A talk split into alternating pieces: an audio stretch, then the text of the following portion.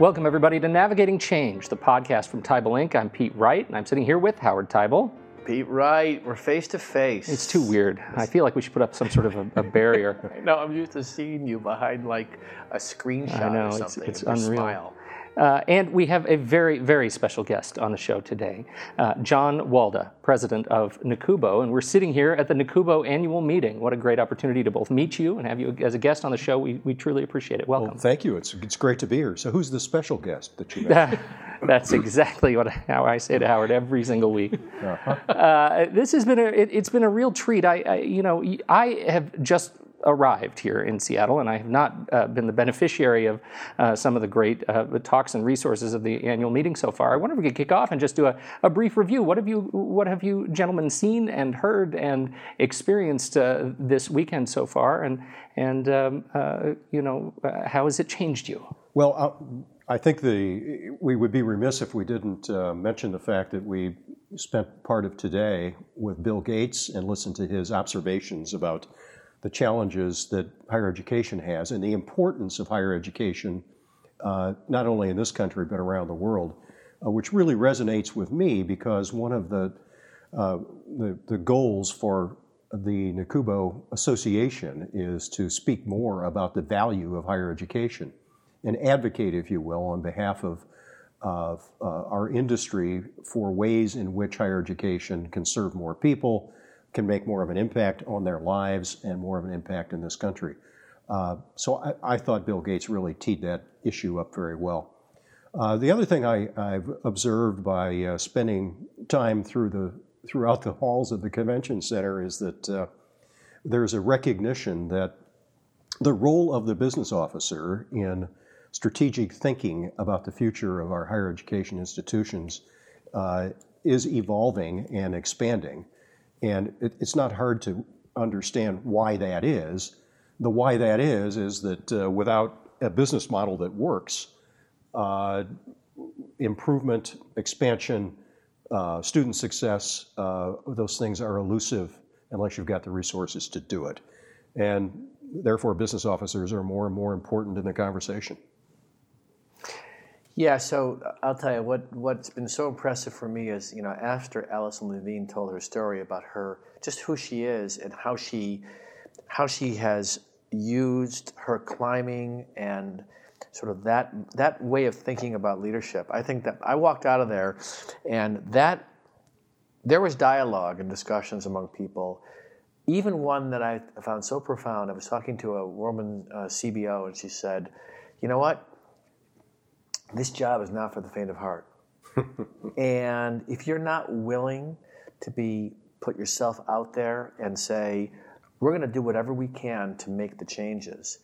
uh, you shouldn't be doing this job. It was the first time I heard a business officer really commenting, and I think this is the message: is that this is an exciting time, and this is what I shared today in my session. It's an extremely exciting time, and I think what's happening is people are recognizing they have a choice. You know, they have a choice to sort of go through the motions, or they have a choice to really have the impact. And you look around a campus, there is nobody else, not the president, not the trustees, who has access or could get access to the data to tell the story. And I think what you're doing here, and um, I was talking to somebody else today, said, oh, Kelly Fox from Colorado, she said every session she's in, an underlying theme that she's hearing is we need to be better communicators.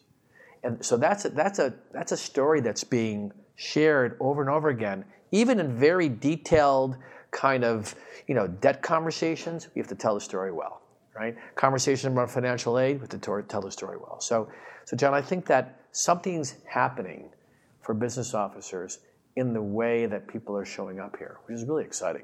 Oh, it is. I think another good example of that, you're too modest, is that the session that you did on communicating financial information, once again, was one of the most popular sessions at the meeting. And that has to do with this expand, expansive role for the business officer that I was speaking about before. Uh, it used to be that if you did the accounting and you did the finance and uh, you closed the door to your office, you could be an effective business officer. And that simply isn't true anymore. But it's not just about communicating with other people uh, in the management team, the provost, the president, et cetera, uh, or even about not even just about communicating with other people on campus about the necessity to make change, uh, to consolidate programs, to do this, that, or the other thing. It's also uh, about the necessity to speak to the public and to public policymakers about the issues in higher education. And that is something that business officers historically uh, didn't do, mm-hmm. but they, they certainly do that more and more. And uh, one of the strategic goals for our association uh, over the next three years is to uh, enhance the manner in which business officers can talk about the value of higher education and to talk about how it is that we are trying to maximize the value that you can get out of higher education programs from our campuses by enhancing revenue, by cutting costs, by looking at new delivery mechanisms, et cetera. Um, so a lot of our work is wrapped up in uh, creating uh, or collecting data that's important, and then figuring out ways to use it as a tool to make decisions, and then communicating that externally. Mm. That's that's a fascinating. Uh, it's a fascinating shift, and I'm you know I'm coming at this from the perspective of a, a faculty member, and and when I look at my university, I think uh, I I don't see a, a business officer that really understands the expectation of communicating effectively to this broader audience, this the more the public policy issues, yeah. right? Um, I, could you talk a little bit more about what your expectation is in terms of changing the way business officers, uh, CBOs think uh, about this sort of boots on the ground uh, level of activity? Sure. Uh, I, let's start with uh, what it is that drives public policy, and then then I think it's easier to understand why the business officer has a key role. I, would say that there are these days probably three things that drive public policy around higher ed. One is the real need to uh, educate more uh, citizens, uh, either a two-year or a four-year degree, to enhance their lives and to improve the quality of life in the country from an economic and a social perspective. Uh, that's why the president has set a goal for 40% of, uh, of uh, working citizens to have a degree. That's why the Lumina Foundation and the Gates Foundation have done the same thing. The second thing that drives it is, uh, that drives public policy is the, constrained resources that higher education has and the need to find other ways to finance what we do. And, and the third then is, is about uh, public attitudes about higher education. That certainly drives public policy as well. So when you think about those things, you, you've got to look at the business officer as someone who is responding to those specific needs and the concerns that are expressed. So if you've got uh, uh, constrained resources is obvious. Who's better equipped to talk about the constrained resources that are hampering the number of people we can educate, how fast we can educate them, and uh, the broad range of degrees that are needed in this country. How do we get those people into our institutions and out the door without the money to do it? Uh, so we, as a, a, business officer association, are making sure that our people are ready to talk to state legislators and uh, in for community colleges to the community uh, and to their representatives in Congress about the need to continue to supply a proper revenue stream for higher education. Uh, at, at, the same time, uh, when you, tuition, you know, often making up for a lack of uh, funds from government, uh, business officers are fully aware that in many localities and with many institutions, we've reached a ceiling on our ability to uh, get more net tuition uh, out of students. So the business officer has, to, officer has to talk about, okay, that's a reality now. Yeah. Now, what are we going to do about it? We can't just shift the burden well, was, from it, the government to students and families. And it was interesting because Bill Gates today really, in a, as a, in, in some ways, a, a historical technologist, really spoke very passionately about the idea that that technology is coming, that is going to get it right, and they're experimenting now. I mean, I've heard Clay Christensen, and I think he's a driver of change.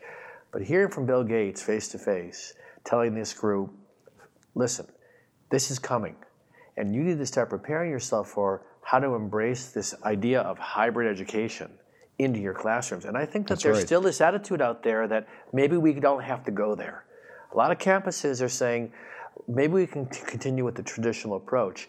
And he was very clear, you know, and, and I think he's got some credibility in terms of predicting Right. future trends that and I had never heard it so clear from somebody who has that credibility that that this group should be pushing on that agenda about the academic business model. Well, that's a really good example, maybe the best, of how the role of the business officer has changed because uh, heretofore it has been uh, uh, uh, uh, uh, hands off for the business officer on how we deliver academic content. Well, nowadays it can't be hands off because not only is it a means to deliver academic content, but it's a part of the business model. It's a way to deliver education uh, potentially at a lower cost. More importantly, it's a way to deliver your product to an expanded Yes. client base, Right, if you right. will, because uh, you know distance education that says it all. They don't have to live in your community or come live in a dorm, and, and and so it's a part of the business model. And he was very clear too about the volume concept. You know, there is there is a capacity if you embrace this idea and without using language that turns people off. You know, I was leading a board retreat, and there was a conversation. Once we brought up MOOCs, and we had some academics in the room. Yeah. They jumped all over that in terms of that is not appropriate for our campus. And in some ways, I think we're moving away from the use of that language to really talking about it more holistically, Yeah. which is how do you make something available that could actually grow your volume and then produce be revenue source that you can't even imagine today. And, and I think we have to be sensitive to those faculty members who say that isn't appropriate for Yes, this campus because not everything is appropriate for a specific campus. We forget in this country sometimes that we don't have a system of higher education. Hmm. We have multiple systems that that uh, interact and overlap, but in in, in some of them, uh, the the, the most important ingredient is the residential experience and the classroom experience. Yeah. But but if you're challenged to get students in those seats, then you have to start looking at uh, uh, at least one step down the road. And in many institutions that I visited and know well, that first step down the road is a blended learning experience. You and Bill Bill Gates mentioned this today. You Yes. you listen to the lecture on your own time, and then you come uh, prepared to interact with a professor around a table in the classroom, a flipped classroom, if you will. Yes. Uh, but that has to be technology assisted. Uh, the nice thing about it is it has the potential not only to improve the educational experience, better outcomes, if you will, but it also makes it possible to reach a bigger audience. You know, but I can tell you, I'm torn by how to how to get uh, academics and administrators to be in a true dialogue around collaborating on these issues. There's there's too much conversation around resistance. You know, we, we go so we, we go so quickly to uh, faculty are resistant. And I think that is a that's a, a complete exaggeration. You know, we have some people in every industry, in every role, there's resistance. But overwhelmingly, I think what we haven't done effectively, or business officers, or the or the administrative side of the house, is figure out how to make the case that invites them into the conversation. You know, versus telling them you have to change. It this, it makes perfect sense why the reaction from academics would be, you don't understand what we're really doing here. And, and that to me is the shift that has to happen is learning how to influence by inviting people in as opposed to trying to convince people that are delivering the model doing the mission their way that you have to change because if you don't we're going to go out of business. And i'm not saying that administrators do this but i think they don't have the language yet. And, and, and in some cases the, the comfort level to have those kind of collaborative conversations. Yeah, we, we believe that too, and that's why uh, we co-sponsor uh, a program, a live program every year that is designed for the team of the chief financial officer and the chief academic officer to come and uh, sit in a room and talk about the very issues that we're talking about. That takes place in August. Uh, ACE is the other sponsor. You know, they're the big uh, presidential association, but uh, we sell it out every year because there is a growing interest and a, a realization that uh, this is a collaboration that has to take place. Especially as there are new demands, like you say, the, the business officer, the new demands on the business officer to be, uh, to function as more of an institutional leader, to take on more of that role, but not know how to talk about it in a way that engages Yeah. this academic audience. Because the bottom line is, I mean, you look, take flipped classrooms, uh, you know, you, when you present the flipped classroom to a traditional educator who has come to the table with that open mind, they see, oh my goodness, not only can I be more effective in the classroom, I can have more fun with my students. I can work on more practical outcomes. Yes. I can prepare them in a way that I've never been able to do because I've taken away the expectation that I have to deliver content. That changes the dialogue in itself. I, I think what, what's so challenging about this, what we're seeing is, is teaching business officers how to have that, that level of dialogue, uh, Yeah. those who don't teach. And, and I think what you're doing, John, as an association, is you're you're making available to those who are ready for those changes to show up and be in that dialogue. Because I always look at a room full of people, and I, I often say, I'm speaking to the choir. It's the people that are not here that are the ones that should be here. You know, to me, that's always the bigger dilemma: is that the ones that show up are the ones that are looking to learn and change and adapt. And then there's a larger audience out there that, that somehow are insulate themselves. And I'm always asking, how do we attract them into the conversation? Well, there's uh, there is bound to be an effect on those that don't show up. The effect is that those who do show up and become more collaborative across the campus and try new things and repair uh, a broken business model, if you will, uh, will excel. And if others don't keep up, uh, they won't be able to compete for students. Uh, and uh, that'll cause change too. You've just finished part one of our conversation with John Walda. We pick up next week with a conversation on the broader public policy debate going on in higher education. So make sure to uh, check your feeds for next week's episode. You can find out more about this show at TeibelInc.com. You can subscribe for free in iTunes. Make sure you don't miss a single episode. And please reach out to us on Twitter at Howard Teibel or at Pete Wright. We'd love any comments or show ideas, anything you'd like to share. We would love to hear it. On behalf of John Walda, Howard Teibel, I'm Pete Wright. Thanks so much for listening, and we'll catch you next week on Navigating Change, the podcast from Teibel Inc.